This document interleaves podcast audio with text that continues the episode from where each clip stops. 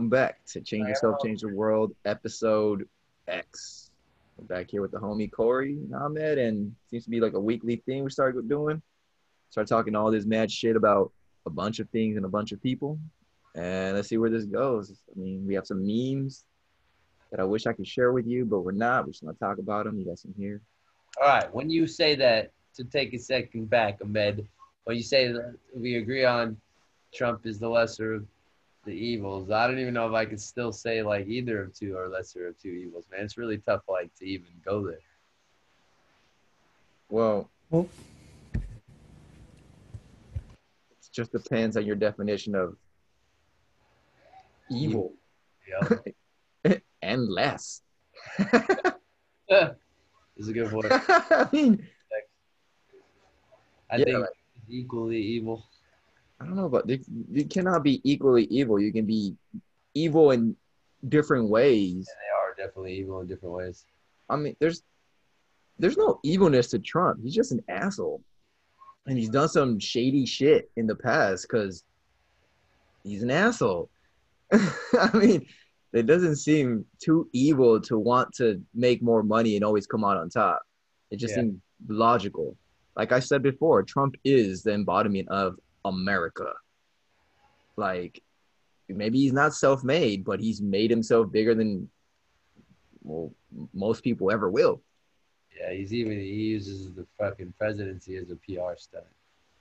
Or not. Maybe he actually does want to help people because he's lost a ton of money doing this stuff. Being a president means you can't do business deals. You can't go on and make more money and make your moves. You literally can't do business if you're a president. So it could be that he's using it as a PR stunt, or somebody he, some random American just was tired of politicians, and this random American happened to be an asshole businessman, which happened to be Trump.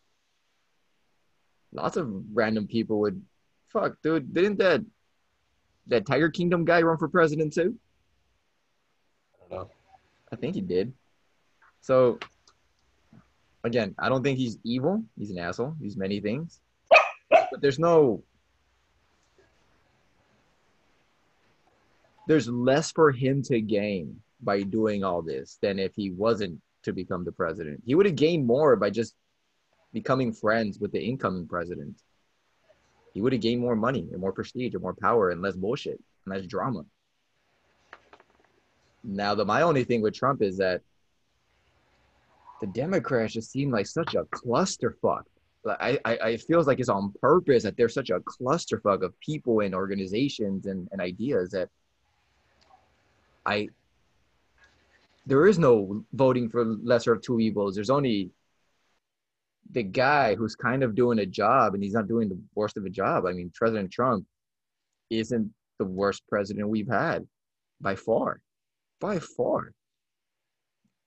He's continued the same bunch of bullshit other presidents have, but he's not the worst. So, yeah, in my point of view, it's not a it's not a choice between two evils.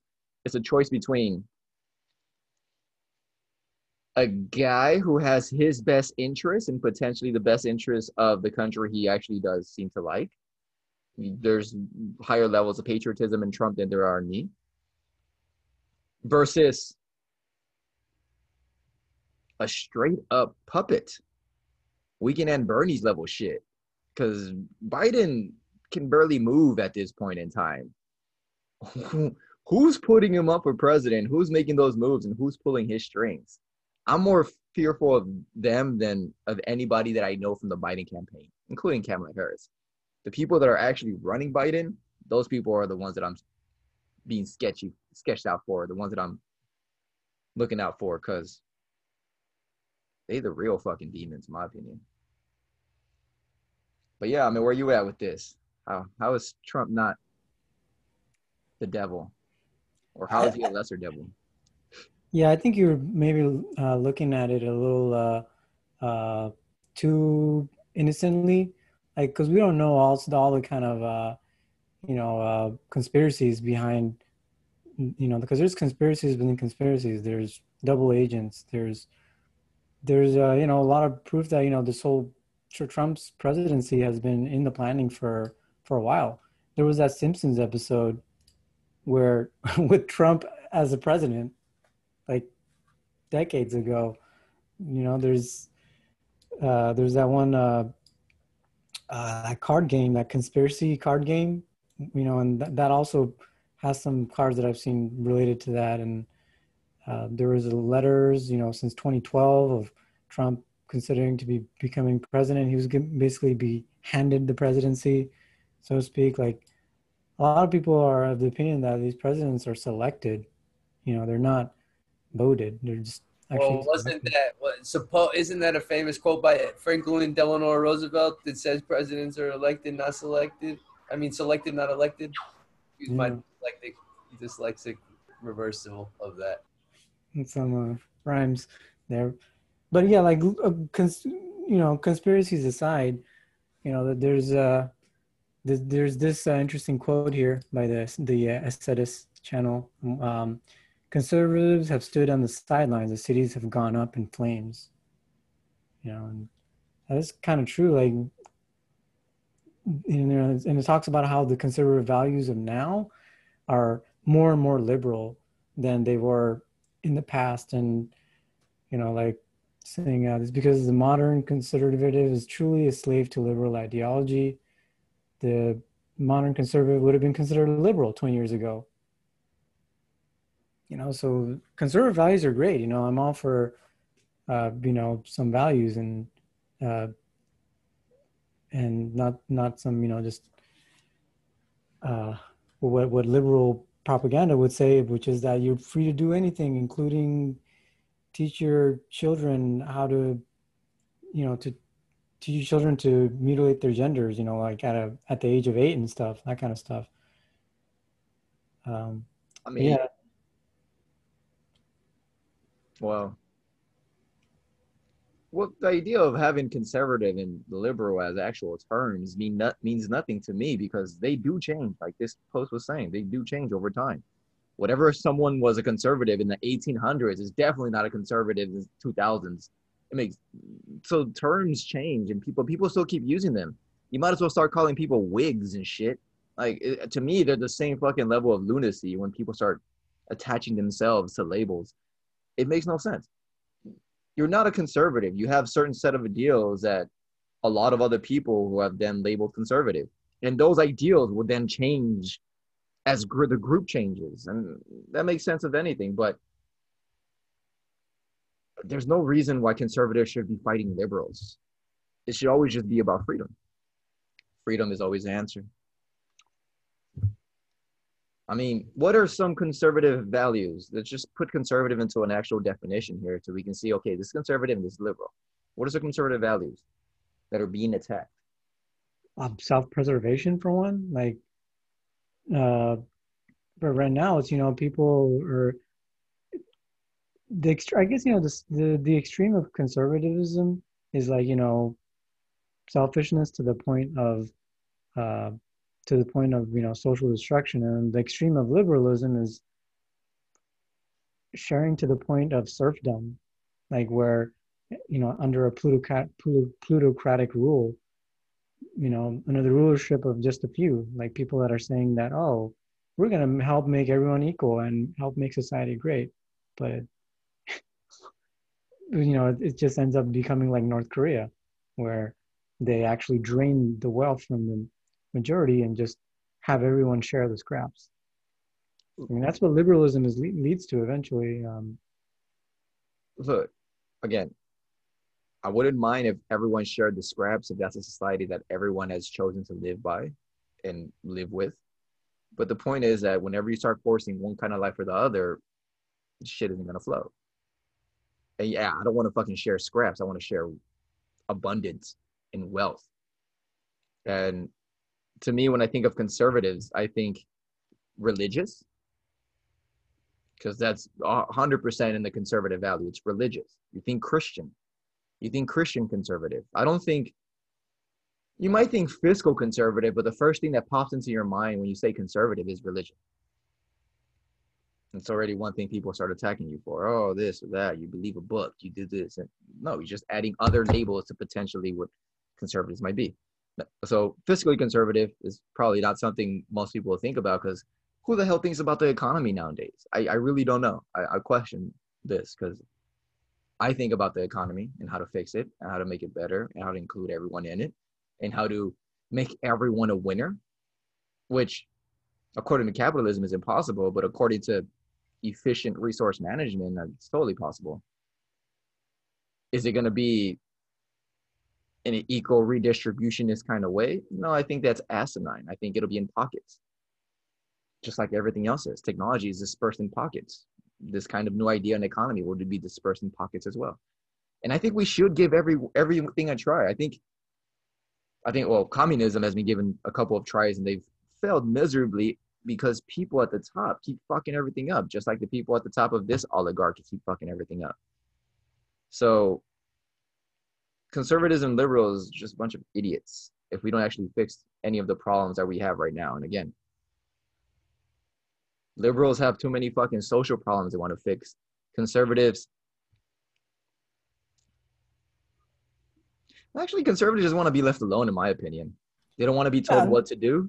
Yeah, the cons- the conservative ideal it it the conservative ideals they they uh they tackle more of the essential problems of government, which is too much government and not being transparent. Liberal, like you're just like you know, it's it's like a free checkbook. You know, they think that the government just has an unlimited budget to do anything and everything, and that the government's responsible for everything instead of the community. Whereas the conservatives, like we can do it ourselves. Um, you know, a lot of the things that a lot of the liberals want is, is, is actually should be done at the local level and done by the community. You don't need an, a big authority. You don't need to hand the keys of the castle to to to uh, the government to handle all the things that you that you want to get handled, including uh, you know helping the minorities and things. That that there should be charities and things like that for those kind of things. And um, yeah, but I agree. Most things are local and can be locally fixed. And I think we should have different kinds of societies within this society, which is the idea of the statehood. I think state should, you can't divide states up into more, but I think we should go back into city states and having even smaller levels of power and jurisdictions. Because, yeah, one president ruling over 50 independent states. Eh, we're just too many people from too many places and in too many places to all just fall under one person and say, okay, yeah, we'll follow you. Like, why don't we have a? Yeah, this sounds fucking sounds dumb, but what? Why don't we have regional presidents? I mean, all companies are organized this way. If you're a national company, you have regional presidents and presidents and different kinds of levels and all kinds of stuff. And I guess governors are supposed to do it, but governors don't interact with other governors. Governors have nothing to like. California and Oregon are essentially two different places. They're yeah, just kind of hard when you start doing it this way. But I just think America's too fucking big. I, I think the president's too. There's too much of a central power figure. It's a monarchy. It's just we choose our monarchs. Or we pretend to choose our monarchs, I mean. Yeah, I think it, you know, this, the whole states should, you know, there shouldn't a lot, there's people I think that there should, there shouldn't be a federal government at all. It should just be state level, you know, and that's, that's this whole anti-establishment idea of, you know, and I mean, the arguments against that is like, you know, what about roads? What about you know those kind of things? Anyways, they don't even put all that money towards the roads. Like, man, more money goes towards things we don't want, anyways, than towards we need. Yeah, the whole roads thing. Uh, I, I, was reading in this libertarian thing. That's actually not even a problem because you uh, who uses the roads the most? The truckers. So you would just add a you know 10 cent fee or something you know to to these commercial companies so that they can why are you adding more fees? There's already taxes that build our roads and maintain our roads. There's a gas tax already. There's yeah, exactly. gas tax. There was that was another argument there. For your car. That all that money is supposed to go to the roads. And yes, the cities do tap into that money sometimes, some way, some form. They do tap into those general funds, which goes back to the real problem. We don't have any power over anything. We we really don't. We have we barely have power over the stuff in our house. We really don't have any power when it comes to the, voting and legislation and moving these things. Sometimes we come out to to put our our voice out in, in agreement or opposition, but those are rare. When like we never control our tax money. We never control where that tax money goes. We never control what companies can stay in the area or don't stay in the area. Or companies, I mean, I mean, you probably shouldn't control that shit, but I know that's right. It's kind of like the South Park episode where, like, if you want to go get cable somewhere else, they go to the dude and he's like rubbing his nipples. He's like, "Oh, wait, Right. you can't go anywhere else because we're the only one."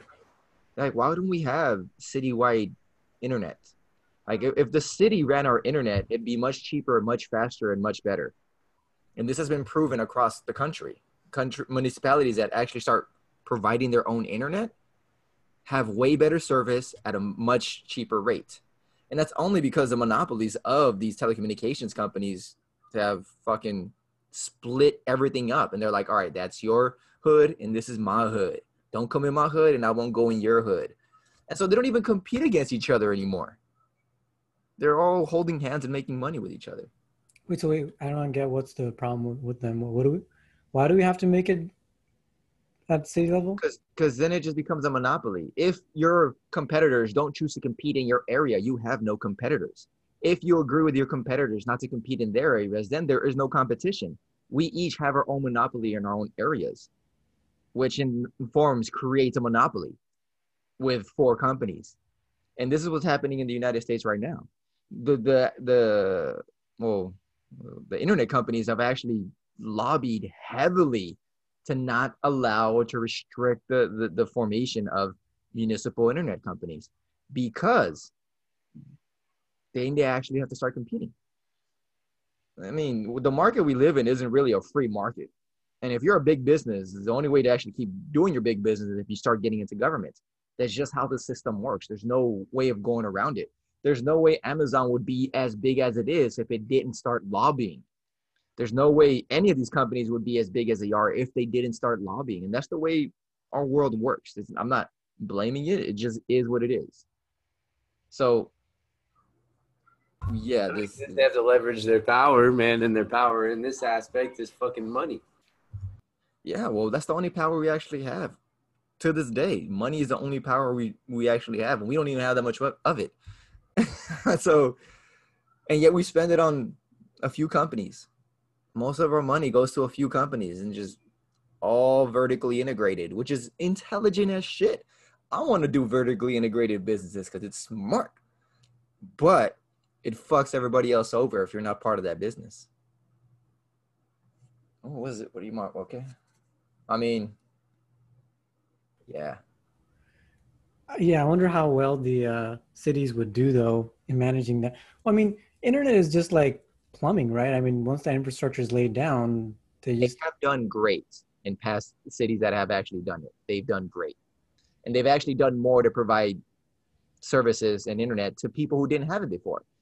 This, the bullshit that these companies are supposed to be doing, they're not doing it. They're just going, oh, blah, blah, blah, blah, and they're lobbying and bullshitting their way through all this nonsense because they can lawyer up for years and then go, okay, yeah, we weren't doing our part of the deal. I'm sorry. That's what the fuck they do all the time. So the companies that are the, the cities that are actually doing it, just tap into the same lines. All they have to do is get right to tap into the same lines they already have in their city. That's so. This is so facts right here that you just posted though. And they just keep taking more and more power away from people. There's no way are are people getting power back. Yeah. So just where I'm, I'm, I'm gonna read it because I actually do want didn't want to read it out loud. So I don't know where you got this from, but mm, seems interesting. There are communities and societies in America. To call America in 2020 a community or society would be comical.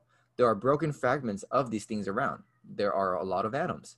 There are even plenty of families and some extended families. In some places, there are churches, which some people actually take seriously. There are even isolated traditional communities, like the Amish or the Hasidim. But on a social graph, America today looks more like a re- refugee camp than a, than a stable and thriving national community. And the men in this camp are Nietzsche's Last Men, C.S. Lewis' Men Without Chest. If the Repu- C.S. Lewis's Men Without Chest. I don't know what that means. If the Republic did not exist, no one would invent it. Okay. it is not just that this refugee camp would operate the vehicle badly, it is that they are too weak to operate it at all. So it will be taken from them, as it has been. So any plan involving permanently returning power to the American people is not a practical plan. I mean, I guess. Super Any, pessimistic, kind of, you know. any plan involving permanently returning power to the American people is not a practical plan. I mean, it's it's It is practical. because it's saying like you know in this second paragraph is just talking about how we're like just scattered people in a refugee camp. We're we're not cohe- we're not a cohesive whole, and people are just kind of like too weak and too. Uh, Well, Uh, a lot of people is we live in a we live in a culture too where we think in a superhero culture. We look for that one superhero, somebody to lead us all to the fucking whatever, to triumph, to take things. You know what I mean? Like for some reason, everyone seems to put that on somebody else. Well, somebody else is gonna do it. Well, somebody else is gonna do it. Like nobody necessarily steps forth and kind of like delegates or leads a path per se. yeah. And more more and more of that path is kind of dependent on money, too, and because Well, yeah, except for the people that are leading you down the path that is going to benefit this this very small percentage that it continues to benefit. At the same time, why do we need? I don't get why we need leaders to show the path. I don't. I don't I don't, think. I don't need a leader. I need people to fucking work with me. I get that in that same sense, but we live in a culture and a society where a majority of that society, that's what they're looking for. Well, I mean, the reason we need leaders because it's it's uh there's a lot of different uh, aspects of of, uh, of a city, like you know, Yeah, I the agree. internet for one. You know, civil like civil engineering is a very complex subject, and especially if even if you're doing homesteading, uh, there's so many things to create that Right. permacultural cycle that uh, you need kind of like an organizer, uh, if if not many and many many specialists to. That makes sense. Have you ever been in a big ass group of people trying to get a bunch of people to listen? Like you need at least one person to like. Everyone's not going to pay attention. Yeah, to, to get something flowing, you need a direction. Granted. But like Amit was saying, you don't need the person to come and do all these things. You need a bunch of people who can do all these things to get together. I don't think there should be a set leader. I, in my opinion, I think having a leader is retarded. What are you leading? You're leading me in Uh, specifically.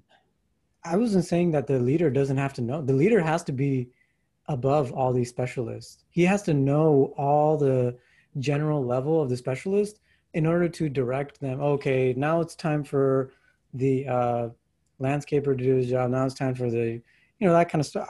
I'm not totally a permacultural expert, so I, I don't, I wouldn't know. But there's, it's probably not rocket science. I mean, at the at the ba- basic level. But the thing is, like, I think what this quote is saying is that people are too lazy to, you know, we we, we live in this computer society where Well, that's what this image is talking about. I don't know about too lazy, but we live in a well, yeah, like we do pass on the blame and the hopes and the intentions on someone else. We we rarely take charge and be the one to to be responsible for all this shit. And yeah, but I, I still question whatever that that quote I just read uh, talking about because what the hell is Nietzsche's last man? I don't I don't get what that means. Nietzsche is like the I know Nietzsche Uh, is, but what does Nietzsche's last man mean? The exist- existentialists that are like, um, you know, like I'm gonna carve out my own path in life, and I make the meaning. The, the meaning of my life is something I decide, and I'll be responsible for. You know, there's no more of those kind of people. And then Um, C.S. Lewis is the the dude, you know, Lion, Witch, and Wardrobe. You know, the the treasure chest uh, is referring to how the, the um, no courage. people, huh? Is, it, is that does that signify no courage? Yeah, like courage and like working, you know, beating the dragon and then kind of triumphing and getting the prize kind of thing. There's no heroes anymore. Yeah. There's nobody doing the hero journey. I don't know that was attributed to Nietzsche. Nobody wants to step up to the plate, man. A bunch of subs. And and then yeah. Yeah, and it's just we've been. It would be severely inconveniencing to step up to the plate compared to like our modern day, you know, especially now, everything is everything is pretty much done through computer, you know, work, shopping, uh freaking meeting with friends. and- talking. Everyone's behind a fucking keyboard. yeah like it's just it would be uh we would have to let go of all of that and including all that conditioning that Corey was talking about of you know we've been conditioned by media and stuff to also be the follower be the and especially school. School just you know takes it all out of us unless you were homeschooled by really good parents or something. But, Good luck with that. yeah like remember serena's kids? Those those kids were smart. I wonder how they are now. Yeah, I wonder how they are now too. I think she's teaching in Jordan, or she was teaching at Jordan. yeah But yeah, I don't know. Shit, I'll step up to the plate. I ain't got shit to lose. Fuck it. Like, what's the worst that can happen? Get assassinated? I mean, it's okay. but yeah, I think there's a lot of like, um, yeah, there's a lot of courage necessary, um, but there's also a lot of technical, uh, uh, diverse, you know, mastery that per, that person has to have. I Um, I don't know, man. I think you're confusing a leader with a master. mm, I don't think those two are the same. The master is what you seem to be referencing, someone that has all the knowledge of the things you ha- you can and will be probably be able to do. I mean, that is the future. If you ain't trying to have fucking robots serving your every beck and call, I don't know what kind of future you trying to have, but that's what I'm trying to have. I'm trying to have robot I mean, I Me. want that future, but I don't want to be fat like those people were. if I can be fat and healthy, that man, look at that man. there's so many things. Uh, He is not fat. He's obese. Like if I can be obese and healthy, that's there's no That's- that's a contradiction. but if I can, even okay, and even if you can, even if you were externally uh, fit, like there's a lot of like things tied in with the permacultural, um, uh, ancient lifestyle that we came from, that we sprang from, you know, and we're tied to that ecosystem. Like you know, there's probiotics in the ground and the soil that we touch. There's, and then you know, think about all the you know the chemtrails shooting in the background here.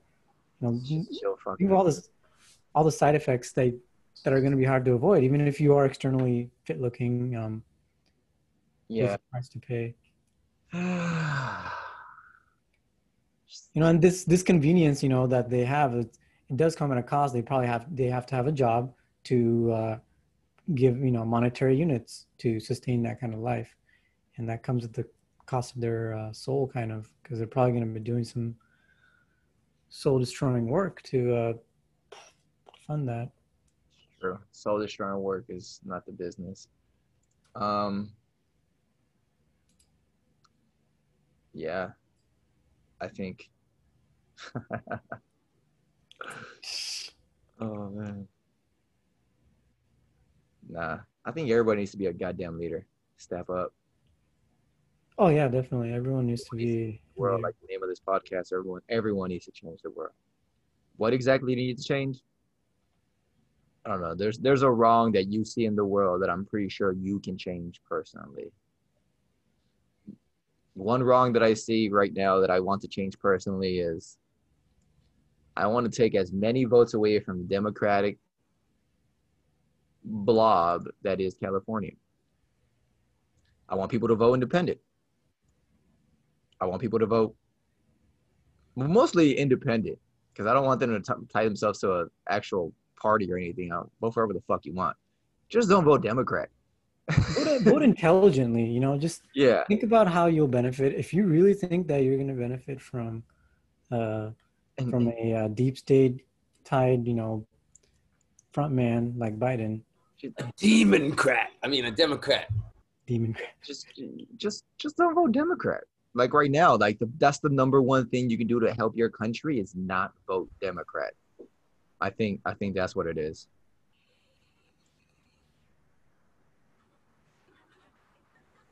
I'm voting Democrat. Biden all day.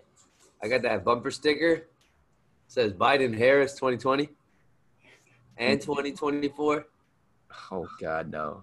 I don't. Biden ain't gonna be alive by 2024. There's no way in hell he's be alive by 20. I mean, and, and if he is, that guy's being controlled by a chip in his brain for sure, for sure. I don't think he's gonna make it to this election. Uh, Was his son found with like a meth pipe in his mouth or a crack pipe in his mouth? Why am I seeing a meme around there, like floating around the internet about yeah, that? they they stole like uh, they, they promised a billion dollars in security to to this uh, to this other firm um, unless, unless they um, if they drop the charges against Biden for something and they drop the charges like in Yeah, you're you're talking about um, aid, foreign aid, a billion dollars in foreign aid to Ukraine, and they were prosecuting someone in Ukraine. They were looking into prosecuting someone in Ukraine, and then Biden is said to have actually put some pressure. And there's actually video of Biden talking, saying, "Yes, I went. I told them that you wouldn't get the money. I'm, I'm paraphrasing, of course. You wouldn't get the money if you didn't fire this person." and that that's kind of what happened. So it, it, it's in Ukraine. It has to do with energy. It was an energy company. It doesn't exist anymore. And yeah, it, it basically a billion dollars in foreign aid if they fired this pros- prosecutor, or they weren't going to give the, the billion dollars if they didn't fire the prosecutor. And they weren't directly investigating Biden. They were they were investigating someone who was relating related to them, not family, just their business wise, business related to them, business business way, whatever. So yeah, that's that's where the whole that's probably where we're getting the meme from. And they got a computer, bro. They Hunter Biden left the computer at his shop and forgot about it, and it became property of that shop. And now that shop can do whatever the hell it wants with the content inside that that laptop, which has been telling everyone. Yeah, I can see a picture of him just laying with a fucking pipe in his mouth. Just Yeah, I don't know where that one came from. Yeah, it, it seemed uh, like you know someone put put it there, but there's so many images of sim of similar things. You know, him like with a reefer in his mouth, like he's just a total druggie. Um, Reefer? pictures. Reefer's not a drug. Well, well, no, I mean he's uh, he just like people don't I people mean- don't, not reefer, but uh, He's not a drug. Crack. well, I don't know the key key word for that. I think you're talking about crack. Crack. It was not a crack pipe. What is it like when you you're smoking crack or whatever? Yeah, you smoke crack. You smoke meth too. That was that looked like a pookie. That looked like he was smoking meth. Yeah, but like, um, whatever he's smoking, like he's he's really open about it and uh, taking pictures and posting it all, all over his social media. I mean, Not very. he has been to rehab. So his drugs problem has, isn't really a question. Who's been to rehab? Therefore, he's had a drug problem. Yeah, or someone thought he had a drug problem, obviously. Well, if it was self check, self check in, or somebody checked him in. Who knows? Who, who, what does it matter now? Like, we know Biden's fucking not a good human being. Yeah, like it was funny. His, even his son was like, um, if you think, uh, you know, even his son was quoted saying that, you know, if you think that uh, uh, my family, something about his family is taking money from him and- or something, and then you know, you should, you uh, you'll really be surprised when my dad ends up taking half your income. He's talking about, he's referring to how Exactly. um, Biden's going to increase the, the tax rates to 50% for a lot of businessmen and people. Wow. We'll take half of that motherfucker's money. That's you want half of my money, Biden? Kiss my.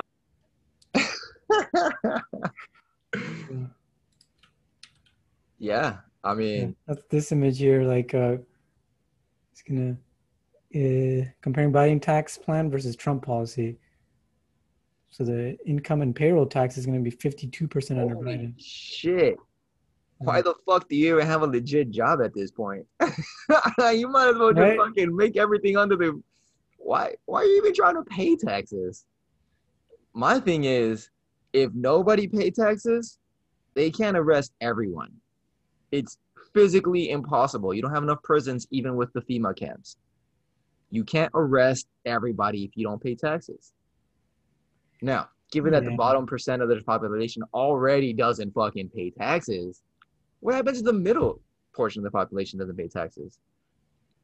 Because the middle income earning families don't pay the majority in taxes. Just maybe in percentage, sure, but in quantity, you, they don't. So what if actually nobody pays taxes? That's my theory. That's, I, yeah, I think we that's should. actually the that's that's the right path. Like of course, a lot of the disestablishment people and the agorists, they're we got to we got to learn we got to figure out how to not pay taxes because a lot of us we can't we can't not pay taxes because our businesses they they they're not gonna not pay taxes to the government. They're gonna get their licenses taken away and not be able to operate and right. so the only solution is, you know, if you can, to work in a way that you don't have to pay taxes. And right now, for the majority of people, that's just not possible. Like, um, But yeah, a lot of people will get fired from their jobs. That's for sure. well, A lot of yeah, the, it's tax evasion. Uh, That's not fraudulent. you can withhold all your taxes, but next year is gonna you're gonna, you know, get fined for it. Here's my shit though. Like, how do they know? And if they already know, why the fuck are you actually having to put all the numbers in yourself? Yeah. Like, that, that's my shit. Like, I know way they already know. The only way they really know is if they really choose to audit your business. It- It's not that hard to know how much money a person has if you're able to access all Yeah, I think it's accounts. it's because of depreciation and things like that. Like some people, you know, they do depreciate their assets and they put this and that in terms of costs. Uh, Those numbers are all basically made up. yeah, Everything. man. The Oh, more you can yeah. make up, the better. They made, If, they, if you can't, if you can't not pay taxes, at least depreciate the shit out of it. And I mean, look, Try like, to- look up 750 in fucking federal taxes, man. You know what I'm saying? So But that uh, number again was mistake. He actually paid millions in taxes, and the 750 was the amount of money that the, the IRS was left over. He paid 750 dollars too much, and he's like, "All right, save it for next year." I mean, he didn't only pay 750 dollars in taxes. That's just wrong. That's just bad reporting by the New York Times. But fuck, dude, if he did pay seven hundred fifty dollars in taxes, that's props. Because how the fuck do you go from millions to seven fifty? Now that's some genius level accounting shit. That accounting guy needs to start making online courses. That's what's up. no, yeah, he just said like there's a lot of losses on this and that, and Yeah, so I mean, I think everybody took a loss for COVID. Everybody can claim losses.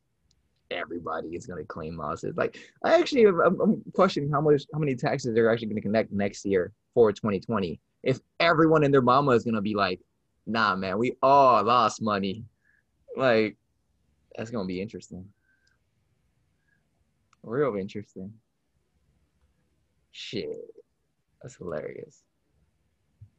That's hilarious. Taxes. Yeah. No, there, there's a better way to do all this. All these systems are very old school. We need to we need to be able to read, pay everything, vote for everything. It, it should all be online. It's not even a matter of security at this point in time. It's just a matter of getting people to do it. I think voting online is more secure than voting in person. And ballots and shit like that, and paper. Paper's insecure as shit because you can burn paper. You can also tamper with data, but you know where the data tampering's coming from. You see, logged in here, change this here, change this item at this point in time. This item, this folder was accessed at this point. In, like you can, er, the computer remembers everything. Programs remember everything you know when you're getting hacked, and you can be like, all right, fuck all this new data. Let's go back to the data we had before we got hacked. It's called it's called having a development server and a production server.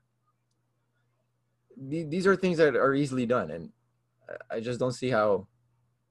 No, I know why it, they're not being used, and I know why everything's still being kept the same way and old that old school fucking papers and shit and ah, fucking annoying. Everything annoys me now. The system is too slow, in my opinion. It needs to be faster, more main, not mainstream, more fluid, so we can do things faster and move faster, and reverse shit faster too. Because, fuck, man, firing people is annoying in the government, in the government sense. Firing people is how the fuck do you fire people? How many processes and how many things do you have to how many hoops do you have to jump through to fire someone in government? It's way easier to fire someone in a random person that's doing what's it called? A random job somewhere than is to fire a person from the government. In my opinion. Government employees get fired because they do stupid shit. Not because they're incompetent. Not because they do stupid shit. They go one level too much. So, yeah, we gotta redo everything. Redo society. Hmm. Interesting. What would you redo society? What would you change? What would you change in this world? Let's get into these topics. This, podcast is called Change Yourself, Change the World. What would you change in the world? Why are you trying to change yourself? Uh, you take a look at the education system and kind of teach tangible life skills for people or reintroduce critical thinking to people so they're independent thinkers and can especially if we're gonna if, if we're in this construct think for yourself in certain aspects but still be open-minded and be teachable and coachable in certain aspects as well not to be too intelligent to learn Too intelligent to learn, you said? Yeah, like because some people are like the intellects are the hard ones to change their perspective on certain things. People that think they know too much, you know what I'm saying? Certain aspects of going to school. Say if you want, I don't know, man. I get the education system needs to change, and it is going to change because it's crazy.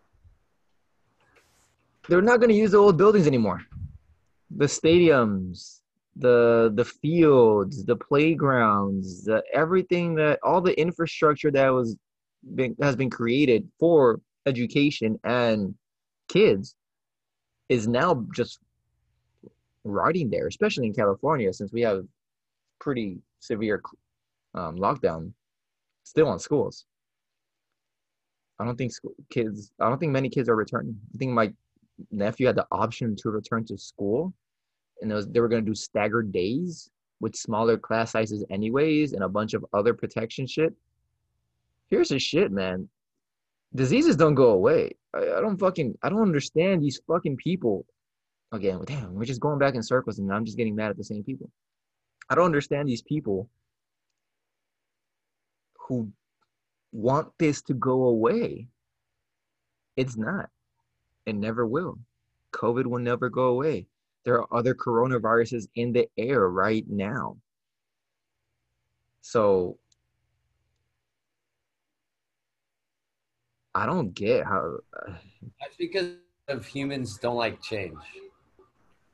Yeah, I mean, this whole thing has been in the works since 2010. You know, the the lockstep program. I was just looking at this document here uh, from the, the Rockefeller Institute uh, put out. Uh, you can look this up. Scenarios for the future of technology and international development.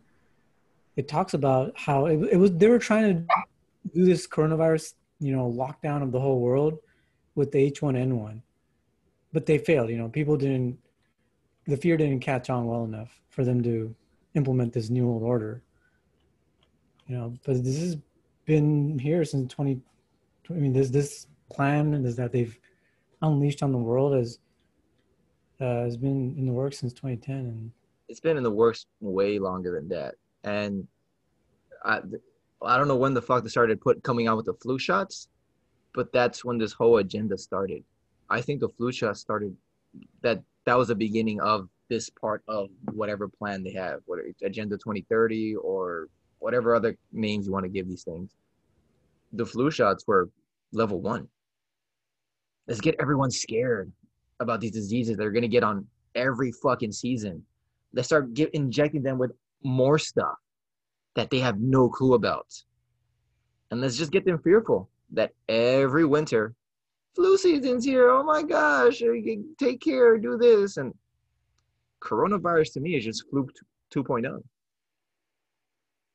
There's nothing to make me think different. Like this is just flu 2.0. Oh, flu cases suddenly magically dropped. Oh my god. There's I mean, you could make the case that all the old people that would have died from the flu died already from the coronavirus. But I yeah, I, I, I much rather I, I I think it's the coronavirus yeah, is just an like how many there was a lot of older population that died off it was like there's been talks about how this was a year that a lot of the older generation is going to die off like in i mean it was very interesting like i mean most of the impacted by this thing tend to be in the older generation anyways and there were some very fucked policies that some very democratic governors did in some very democratic states that led to thousands and thousands and thousands of deaths. And this isn't something people are going to talk about because they want to avoid fucking reality. They want to avoid talking about the people that had that were positive and infected with this virus being put into centers with other with other older people that are not infected. So they forced people infected into retirement homes, which then made the disease spread like wildfire. But nah, let's not talk about this because it's not nice to talk about the people who have died and lost their life to this disease. This is another fucked part, dude. The people who are most likely to be brainwashed by this are people who have actually lost someone to this disease. And I'm sorry. I've I haven't lost anybody that close to me, but you're getting manipulated. They're using your feelings and emotions as a way to control you, like they do with everything.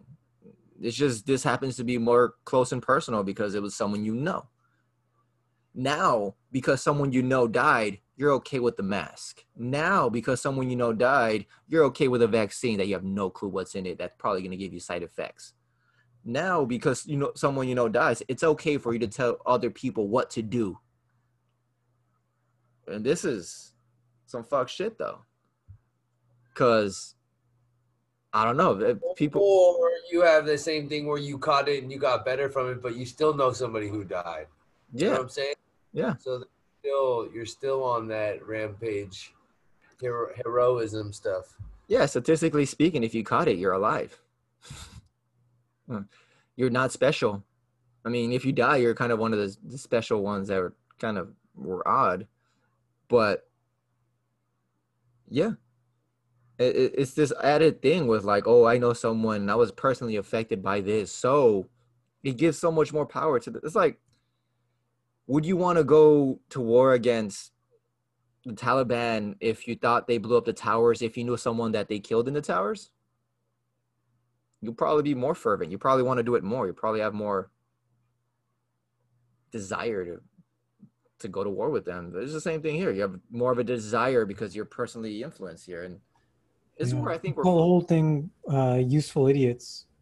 Yeah, they're using you, um, and like there's a lot of useful idiots. Like they're really making a lot of useful idiots out of people um, because people aren't using their critical thinking. You know, I totally agree with Corey. Actually, like to the original question that you know, how do we change the world? if you know oh, yeah. Connect, connecting with ourselves too like that critical thinking is so important and this quote you know really points to that and it starts at education starts with uh, they start uh, brainwashing people in, in schools and there's a lot of interesting quotes in this now really long passages in this uh, uh, channel, but uh, this is a really nice, uh, succinct summary here. Uh, something called uh, cultural he- hegemony. Hegemony. I think it's hegemony. Hegemony? Yeah. Let me see. Hegemony. Wait, thought it'd be hegemony. Word of the day. Okay, hege- hegemony. We'll go with Hegemony. hegemony. What the fuck? hegemony or hegemony. okay, sure. Hegemony. but uh, that's the the second pronunciation is hegemony. Uh, but uh, anyways, the, the he, hegemony is like you know kind of like this.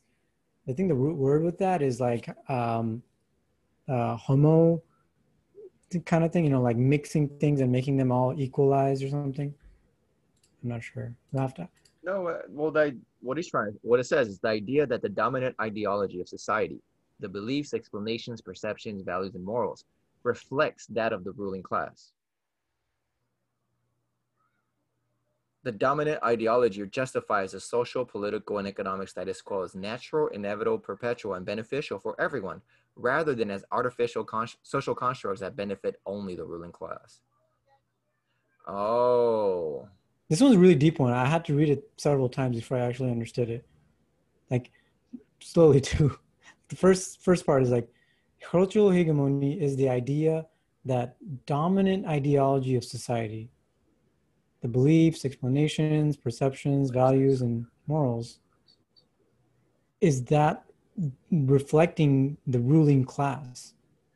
So the stuff that everyone's thinking is something that's uh, created by the ruling class. by the status quo.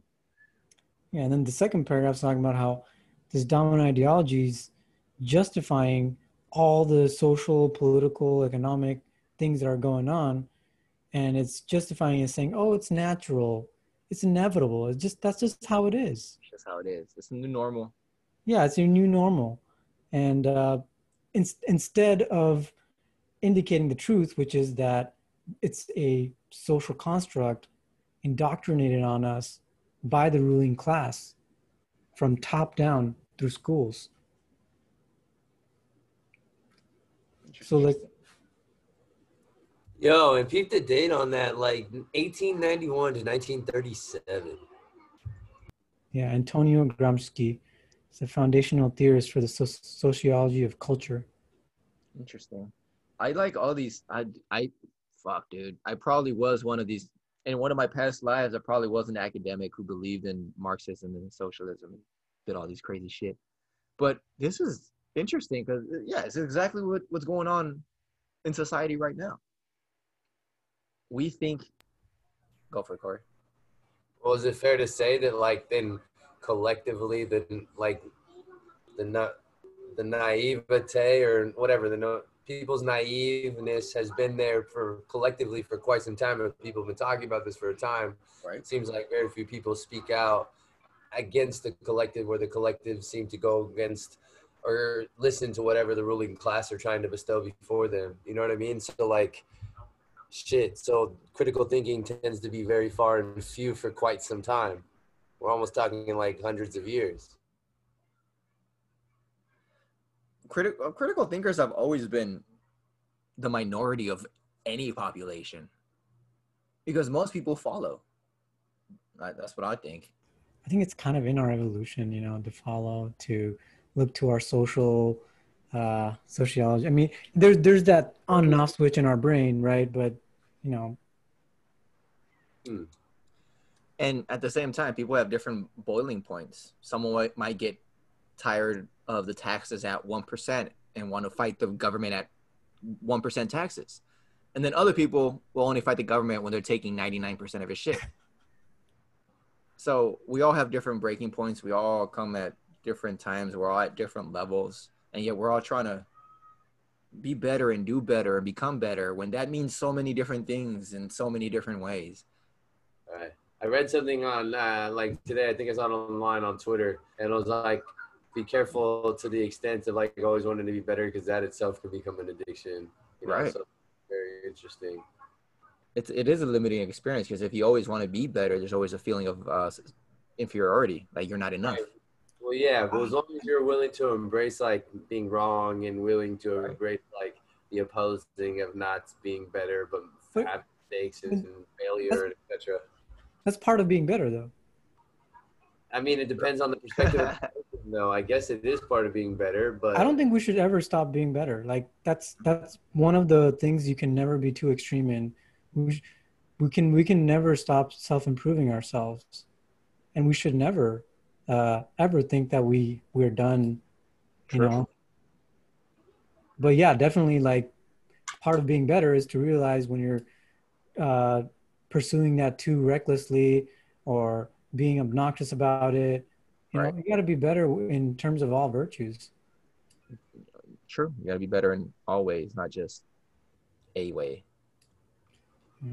True. Um, let's go back into that cultural hegemony things. Yeah, is- I, I was going to mention about this thing. here. like, have you guys heard of a Tytler cycle? no, but probably It's just suck at names. This is the whole thing that we keep talking about. How when did I save a meme on, meme on this?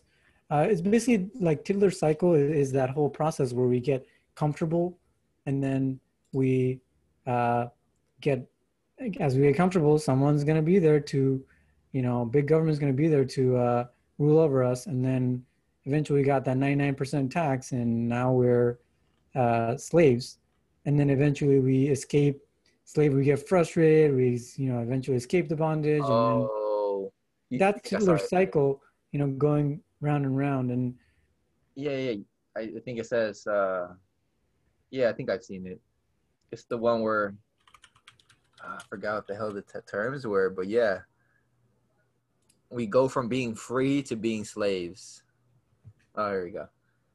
So we have Yeah. faith and then courage, and courage goes to liberty, and liberty goes to abundance, and abundance leads to selfishness, and selfishness leads to com- com- complacency, and complacency leads to apathy, and apathy apathy leads to dependence, and dependence leads to bondage, and bondage has to lead to faith again.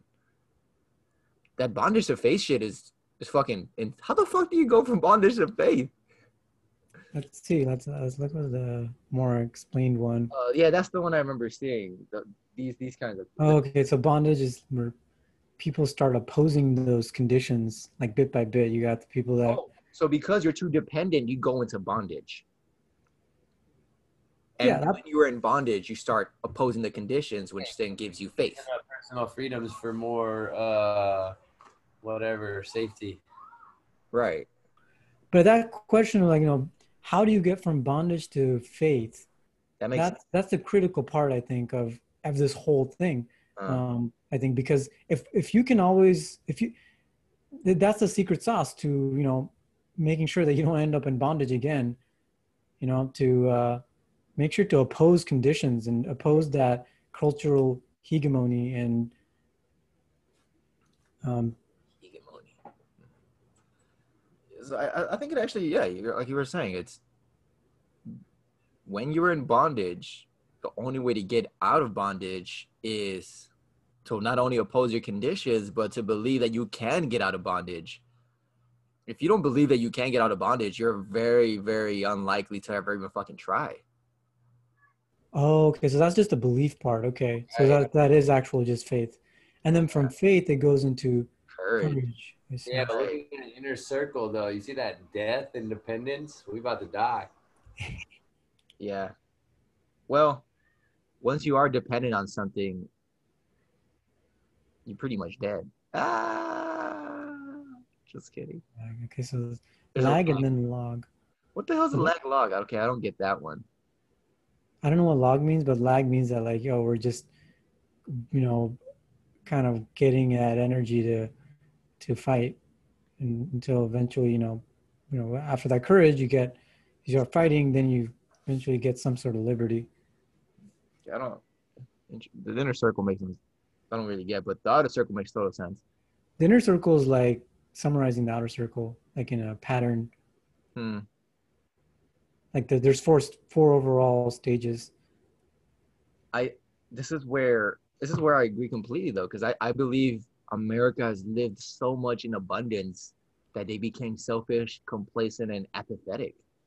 And I was selfish, complacent, and apathetic for a large part of my life when I was younger. Um, once I started opposing the conditions and seeing that I can actually change them, well, the whole idea change yourself, change the world. I, I have grandeur fucking visions of changing the goddamn world. So I'm already, already thinking opposing the conditions. I already see that depending on a system to give you everything you want without actually having anything keeping check on that system is just asinine. It, it leads to corruption all the time. Always. It always leads to corruption. So I think I jumped the bondage or I felt the bondage before and I just went into faith and that faith has led me into courage and that courage I think I'm in courage right now. Or I'm building up faith to get into courage. That's where I'm at personally. Yeah. Yeah, the, the interesting thing is with with the cycle is that it's kind of inevitable. Like what happens that's what this this whole Tytler cycle basically is basically saying that it's kind of inevitable. You know, once we get unless you know you you you you master that key ingredient and you know you have faith. And i think that's what spirituality is kind of uh trying to do with us. But like this whole you know eventually we get liberty and that's when we get that prosperity right? But it, this graphic kind of explains why that liberty eventually leads into uh bondage right? Because Right. we have this liberty to you know development of misplaced liberty you know we, we eventually build up our liberty so much that we give everyone the liberty to deny uh spirit deny our spirituality deny god and you know we got satanists and uh you know pedophile uh um adrenochrome people you know like and we have the liberty to abuse grace to sin you know like jesus died for our sins but that doesn't mean we can just Sin the fuck out. yeah, we can just sin as much as we want. You know, he he died for the sins so that we could be more graceful in actions and not have to be so fearful of, you know, fire and brimstone kind of stuff. You know, and and then you know we also lose the liberty to control ourselves. You got you know like in this past uh, century, you know, of decades, you know, we've got science telling you like there's so many so many ways that society just you know tells men and women especially women that you don't have to control yourself. Do whatever you want. You know it doesn't matter uh, if you eat cheesecake all day if you uh, have any sort of uh, self-restraint and you know promiscuity um, you know so many things. But yeah that if, basic summary is that you know we get the liberty to to destroy ourselves. And Well, too much of a good thing can be bad.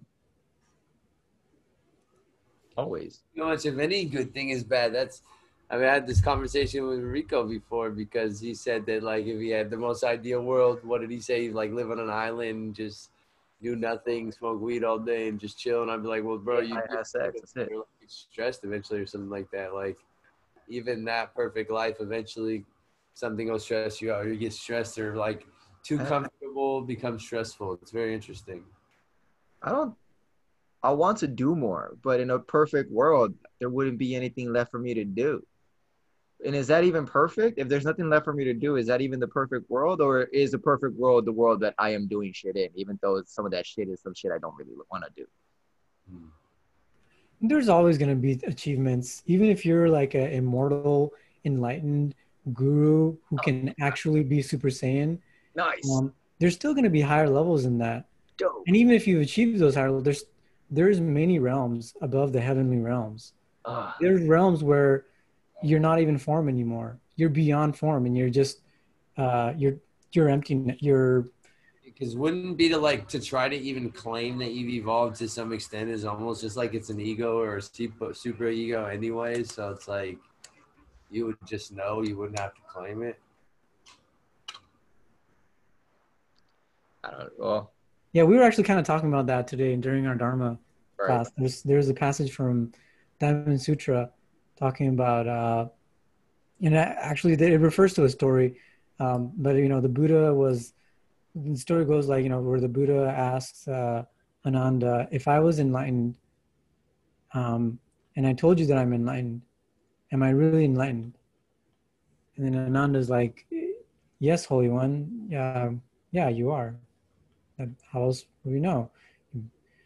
And then the Buddha's like, no, incorrect. You know, if I was truly enlightened, I wouldn't, and I told you that I'm enlightened, I wouldn't be actually enlightened.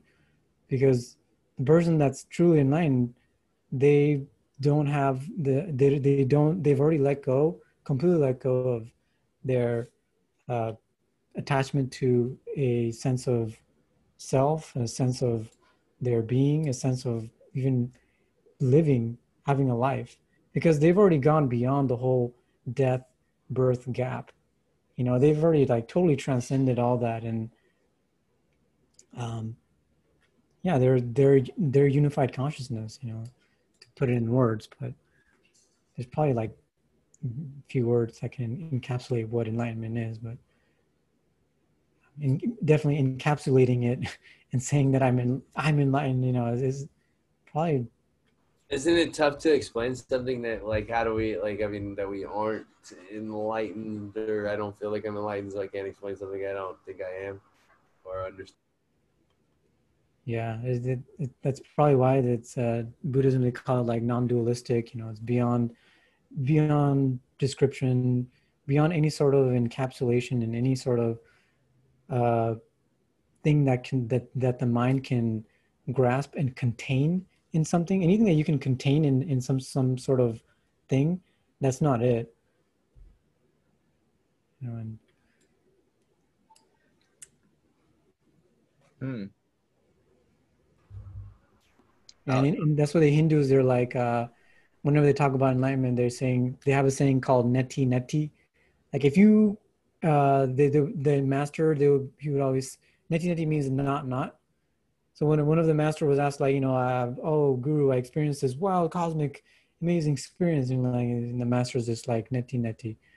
I mean that's not it. There's not it. There's there's even deeper higher realms that are beyond experience itself. Um, how do you know you experienced it? You know that's beyond me. But I guess you know it when you because how do you know you experienced something if if it's not an actual experience? Yeah, that's we're going into some What what is ex- what is anything? It's if it's not experienced. yeah exactly. But this think experience is perceptional anyways, isn't it? In its context. But if you have no context, how is there a story?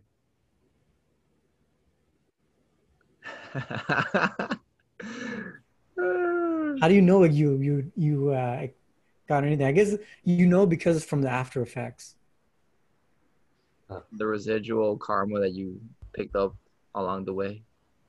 or the karma you just suddenly dropped away and now uh-huh. you now you're this transcendent being but yeah i think you know that's why does it matter if you're enlightened or not you know show us you're enlightened if you're really enlightened you can How can you know know when that person's enlightened because of the way that they they can manifest things around them and But that's your perception of what an enlightened being is. And what if what they're manifesting is not something you can see because you're not at any level? yeah that that's well they they're in the surangama sutra the last uh, chapters it talks about 50 demon states where demons can possess and then they actually imitate what an enlightened being would be like What? yeah so like as you're get, getting towards enlightenment there's like 50 different demons that can possess you. And each of the demons like anyone that saw you while you're possessed by that demon because you're in these really cosmic high cosmic states so demons can you know can uh, trick you and eventually possess you because they and they take on like physical forms too. Uh, but it, anyways like other people that saw that person they would think they're enlightened because they the external manifestation is completely like oh wow they're uh are all these magical things around them you know? Synchronicity and um, they can read people's minds they can they, they have super strength super uh, clairaudience clairvoyance those kind of things. So you know what else can they be? They're just enlightened but uh um yeah enlightenment usually like they're it's it's making people it's giving people more liberty rather than giving people things to be attached to. Usually, if a person's enlightened, that person, he's usually teaching you how to be more free, how to have more liberty, rather than teaching you, you know, to worship someone or uh, get attached to something, you know. So usually the the trend, you know, like not not if someone, you know, so if someone's claiming enlightenment, it's probably not enlightenment. I don't think you should believe anyone who claims any of those things. I claim to be enlightened. And we definitely don't believe you. I mean, I believe your dog's enlightened. I take offense to that. And there you go. Prove that you're you aren't enlightened. I said non-offense to that. I said take no offense to that. What are you talking about? that sounds like you're a liberal now. I think you're enlightened with a lowercase e. Yeah, no, that's for sure. I'll take that. enlightened with a lowercase e. What is that? How about you? I, I- I'm enlightened with an I. Enlightened, you know, not enlightened. you know. Anyways, I'm delighted. Oh, different kind of Light. delighted. and darkened. you went the other way, bro. Uh. oh man, I'm pretty enlightened. I I like to claim that. I feel it sometimes. There's actually one story that I keep thinking about. I'm not even, I don't even know the full story anymore. I completely forgot. But it's something Sadhguru said that there was this. I'm gonna call him a prince because I'm really, I'm, I'm not really sure what his position was, but just call him a prince. There was this prince who kept, how do you say, kept touching the realm of everything kept how, do- would you put in someone who's so damn close to it and sometimes pokes his nose through it but still can't get to it someone that existence and, and light quote unquote enlightenment brushes past his face but he can't keep it there he can't stay there he can't control not control it but he can't fully submerge into it. And that's kind of how I I feel sometimes. For some reason or another, I feel like and I know that's a delusion in and of itself. But sometimes there's things that are just right fucking there. They're right fucking there. And I just need to pull them to me and embody them. But I can't. I just fucking can't. Yeah, it's just so weird. And I don't know. The reason I, I, I bring this up is because what if we're all almost quote unquote enlightened and it's our own biases and bullshit that's stopping us, which it is, to be honest. It is our own biases and bullshit that gets in our way. So yeah, I, I You guys have seen Midnight Gospel. Enlightenment is just like the first step in the next part of the journey. right. I mean Yeah, Midnight Gospel is really good. They they- they uh, explain a lot of concepts like you know on, on the spot. I mean the the visuals like are amazing, but like a lot of times they have nothing to do with what they're Yeah. talking about. They do. Except like- that one the the last episode where the egg that was pretty symbolic of you know he came out of the egg and he's like this other being like you know and that's just the beginning of of the enlightenment. Duncan Trussell is hilarious. Duncan Trussell is a trip, yeah. I think collectively we might be enlightened. Individually, we're kind of fucktards. Yeah, that's that's the thing that um, you know, I, I'm always the kind of person that I I want to be that you know ascetic, self enlightened, self. You know, I did it. I made myself enlightened. But uh, the more and more you know, I dig into Buddhism and all that, it's it's a really like it's a group activity, uh, not a totally group activity, there's a there's a there's a hell of a lot to do in terms of uh, developing concentration skills, developing your mind that's done on your own. Right. But at the end of the day, you're getting in line for each other, and Right. also at the beginning of the journey, you can't actually in Buddhism like the first training is actually morality, because you can't actually learn to center your mind and learn to uh, attain these mystic states and uh, cultivate the uh, the wisdom until you learn to steady your mind and actually be compassionate to other beings and truly love everyone around you and be happy when they're happy. Um, you know that that's what the four Brahma Viharas are are, are about, and uh, yeah, that's why it's really important to um, practice the uh, you know loving kindness meditation and at least mentally being kind to others you know but definitely when you're generous to other people like you get that buzz.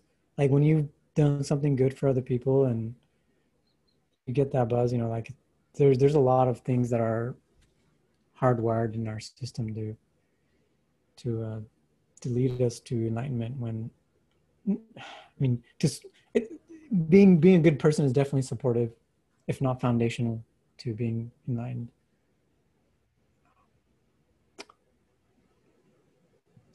Have there been any asshole gurus? Or like, not gurus. Um, yeah that's the thing though there, beings who have destroyed the world. there yeah Uh, there have been ascetics though but those people they had like a lot of really really good karma from their past lives so they were already like super good to other people Oh, so th- but you know most of us we're not we're not, we're not born kings and stuff so we, we probably don't have that foundation Mm. of of massive good karma so yeah. Y'all ain't kings. I'm a king. I'm a goddamn emperor, bro. Fuck being a king. I'll conquer all those places.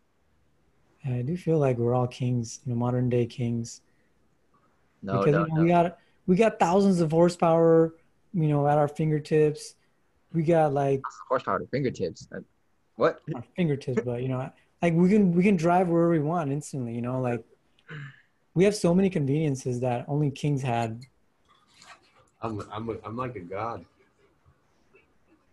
I'm the supreme commander of the universe. That's gonna be my that's gonna be my business card title. Supreme commander of the Ricoverse.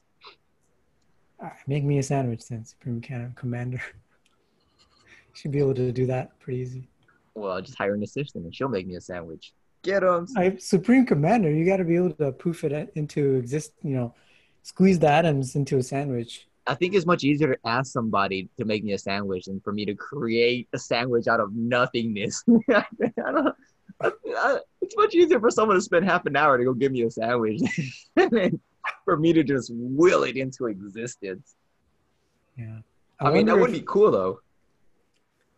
Yeah, I wonder how much of those powers that are talked about are real, because there's like all sorts of uh, phantasmagoric uh, things talked about in Avatamsaka Sutra and some of these sutras and stuff, where they pull things out of thin air. You know, uh, I I don't know what the power is called, but where you just like they can pull something out of thin air that's located somewhere else. I think it's called translocation. Oh yeah, that's that seems about right. So they're pulling it from a different area. They're You just, just like pull a pizza out of thin air, and you know, like it's someone else's pizza. it was some. someone else- That'd be hilarious. What if your only power was the power to take food from someone else's hands? that would be kind of a useless troll power, but you can starve people, bro. Like you, you could be actually fucking dangerous. Yes, the interest in powers is actually like one of the obstacles towards enlightenment. Ah. Yeah. And then once you get, but the thing is though, once you do get enlightened, then you have all these powers, but you're not going to use most of them. Powers, Rico. You, you want it all, man. You want enlightenment. You want powers. Come on, man. I want to be Goku on drugs, dude. That's what the fuck I want. But the, the thing is, the rationale against having powers is that uh, the universe is already pretty complete. It's already like even like you know people dying, people being born, like all the things is just cause and effect, and it's already like all. Why why get your hands dirty? Why why mess with things? You know that's that's why like perfect enlightenment is just like total perfect acceptance and total love of everything as is. I just like to mess with things, ruffle some feathers. Hmm. Yeah, but then like sometimes like even the slightest movement can create. It's like the butterfly effect, you know. Right. I can- I've had those moments where the slightest movement I felt was gonna shatter the fucking earth, and of course I was on my adventures, but it felt like that, and that's why I re- chose to remain still. And I think that is one of the main, one of my biggest mm, blocks or hurdles or whatever is is the desire for these powers, is the desire for this kind of ability and this kind of stuff because I've actually questioned myself many times. If I had these powers, would I actually do good with them or would I fuck some shit up? Most of the time, I have to be real with myself and realize I would still be destroying a bunch of shit. So it makes sense that I don't have powers because I'm I'm still not there.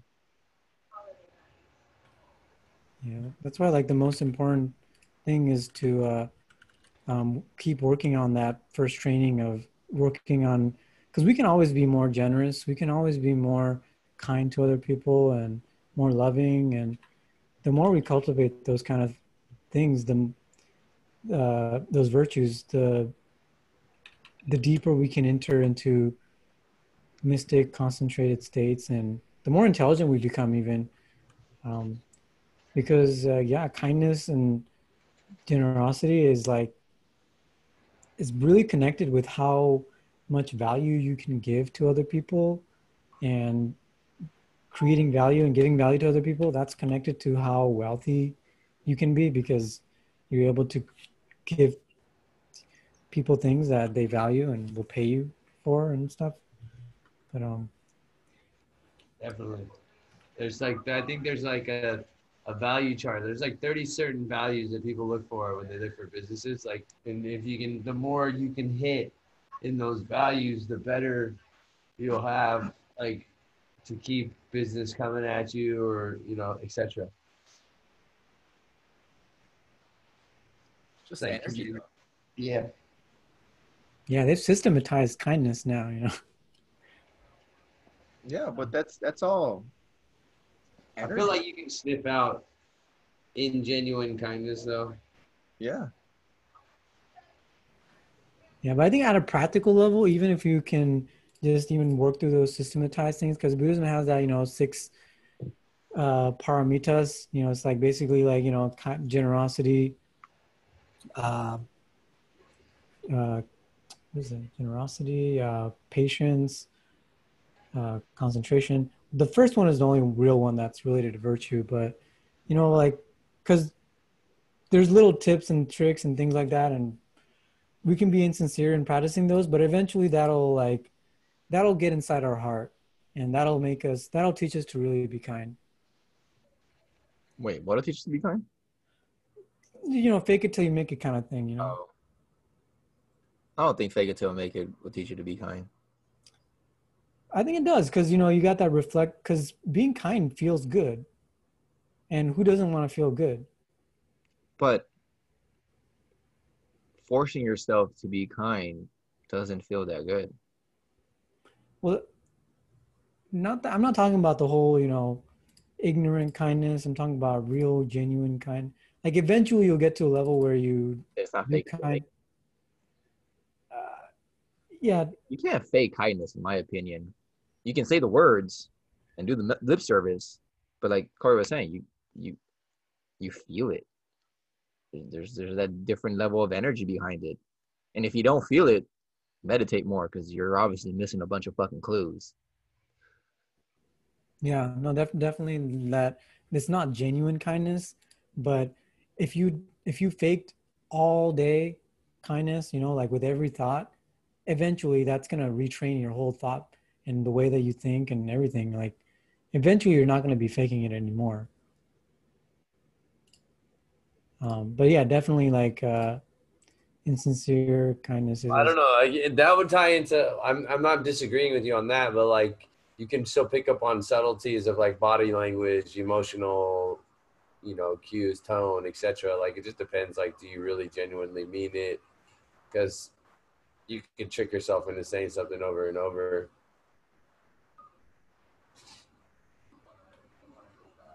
True, but um, the more you, it, it's, you know, it's uh, it's affirmations. If you keep thinking a certain way, you're gonna have all sorts of supportive thoughts, um, that that cre- like you can keep saying like I hate myself, I hate myself, and you're gonna start thinking reasons, making up reasons why you hate yourself. Eh, But if you say, you know, I love myself, I love my, you, you just keep saying that I love myself over and over, you're gonna have all sorts of supportive thoughts that come up um, that that you- I thought it was, uh, give you that lens. Because every perspective is technically has some truth to it. There's reasons to hate yourself there's reasons to love yourself there's reasons to be kind there's reasons to be mean but you know um, on a uh, evolutionarily uh, hu- on a human evolution level i think we've been engineered to be kind to each other as a species we would not have made it unless we we were uh, The word cooperation.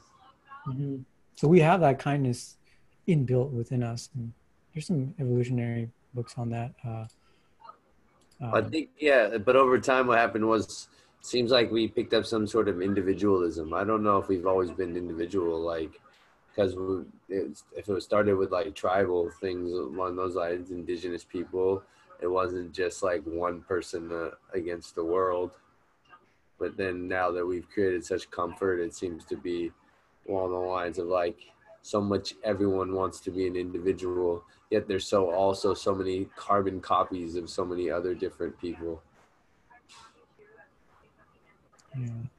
yeah, I think both perspectives might be true. Like we live in a weird society we, have a lot of uh, things that I think, yeah, like being tendency to want to be unique and authentic but then there's also the tendency to want to it looks like the opposite like people want to be like other people which makes them gravitate depending on geographic location down the plastic route whether it's lip injections boob implants butt implants botox in the face it's very interesting Wait, what? Botox.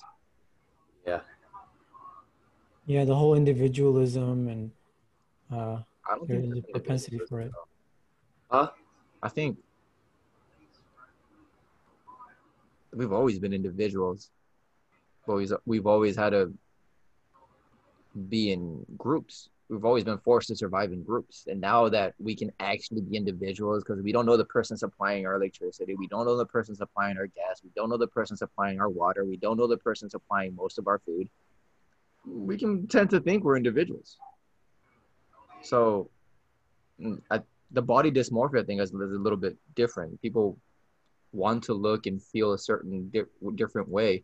And here's the shit though, even when they do get this certain surgery or certain whatever the hell, I still don't think they're happy. Oh no, I think it. Yeah, I think it perpetuates still more unhappiness. Even if it comes out great, I still think they don't. It's a short, I think it's like a short dopamine high. It's kind of like we like chase a lot of dopamine. You like might like it in the moment, and then eventually you'll find something to not like about it and want to chase something else or something. I don't know what the motive is there. I've, I haven't really picked people's brain as to why they go down that route. They just get stuck in that route. It's like having tattoos, bro. But to Oh, me, it's similar to having tattoos. The, the, the people that want tattoos are have to me- sometimes do it because there's a certain emotion that they want or a certain feeling or message they want on them. And sometimes they do it for random fucking reasons and make no fucking sense. Like you. Good point. Yep. So there. I don't get them anymore, but yeah, I've been there. yeah, so I, I think it's just it goes even h- harder when it comes to moving your body around and changing the shape of everything because that just goes with that's just trying to make you more uh ratio so the golden ratio that that's just trying to get you into that nice little i don't know what the fuck kind of face they're all going for but they're all doing it wrong And the ones we don't know got plastic surgery, those are the ones that did it right. The ones we go, for real, they got plastic surgery? Those are the people that are like, all right, they did that shit right. And that, Well, yeah, that's true. That you have no idea, and then you find out later. Yeah, like I've, I've, I've met dozens of girls who have plastic surgery. And I was like, I, I thought I knew, but I don't. I don't. And I don't know. It, my, my thing is, is if it makes you happy, do whatever the fuck you want. You probably are not going to end up being happy doing whatever it is. And changing the shape of your body is, uh, Either, I mean, yeah, doesn't seem to be a, a collective happiness across the board here in this world. Like, there's something that needs, uh, like, across the board that needs to change, because even people making hella money aren't happy. So it's it's something wrong with the the environments that we're creating here on this planet. Yeah. It is totally the environment. Completely. It's getting in the way. He's moving his body. Good job, man. yeah, Ahmed. He, he's Oh always yeah, I'm kind of. Uh, my spine is kind of collecting. Uh, what do you call it? Calcium deposits. I feel that. I've been sitting quite some time. Yeah, I'm gonna get some dinner pretty soon. for sure. Let's let's end this. So, Oh, um, how we change? How we changing everybody so you can change the world?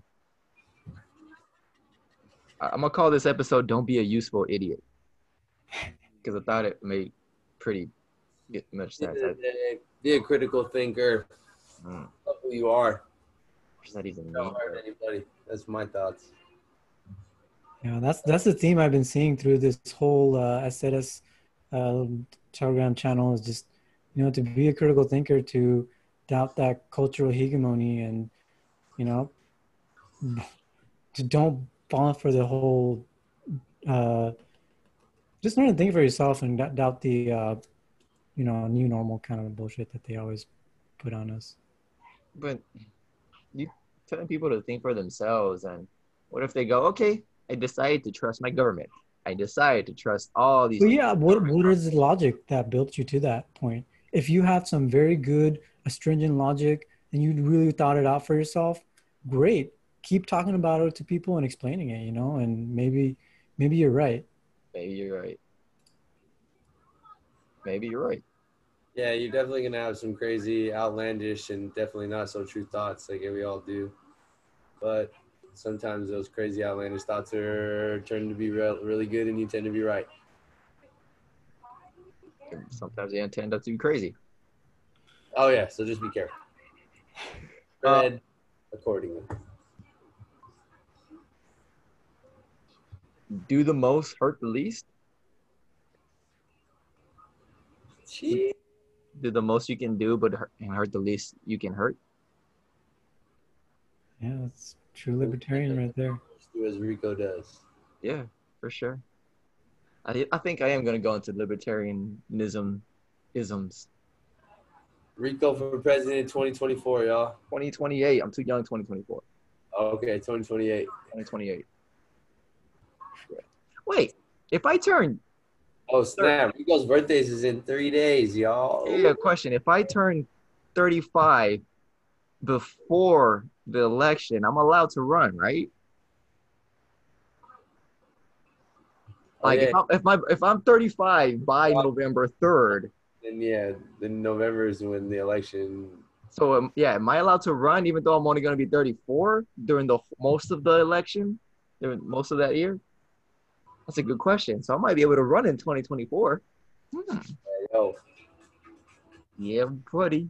let's go. We go for Youngest president. Ahmed, Ahmed is uh, vice president. All right, let's do this. he is Uh, my state ambassador for Bangladesh. All right, I like that. That's not too much responsibility. Not at all, dude. You're just gonna plant some hemp in, in Bangladesh and sell it to the United States. That's all you gotta do. All you gotta do. Do that? I'll Yeah, put Corey in charge of uh Be the easiest job for the most amount of money. the easiest job with the most amount of money. no, I'm just kidding. I have no clue what that might be. Director of the FBI? I don't know. Just make me do the coolest shit. I just want to do the funnest stuff. I'm, I'm gonna put you as CIA director. Just- Perfect. just for shits and giggles. This is gonna be interesting. This is like, You realize the youngest oh, president shit. was 43. Huh? The youngest president was John F. K. 43. Damn. Yeah, he got killed. 43 is young as shit too. Shit, I'm gonna Alright. do it, man. I'm gonna, I'm gonna run for president at 35. Perfect. 2024. I'm voting for you. I'm putting you on. Yep, 2024 on the ballot. Y'all heard it here first. Yep, 2024. Rico for president. We're officially gonna change the world. Yep, yep. And the United States. Ah, I thought presidents are selected, not elected. Oh, he already got selected. I'm selecting myself. Boom. Manifestation. That's all I need. It's all I need in the Rico verse to select myself. Manifest. I have what's it called? Investigated myself and have decided for myself that I myself am the best candidate for all of us. Little did you know, Rico actually has lineage ties to the Rockefellers and the Rock- Y'all don't know this shit. I'm deep, deep state. Little did you know. You I know too. I see that nose. Oh man. Actually, I think my nose is the most qualified out of all of us. I don't know, man. Corey's actually a Jew, so he actually might have lineage in there. oh, no. Yep. All right, I'm in there. Let's go. We all, I, shit. I think we should have our own.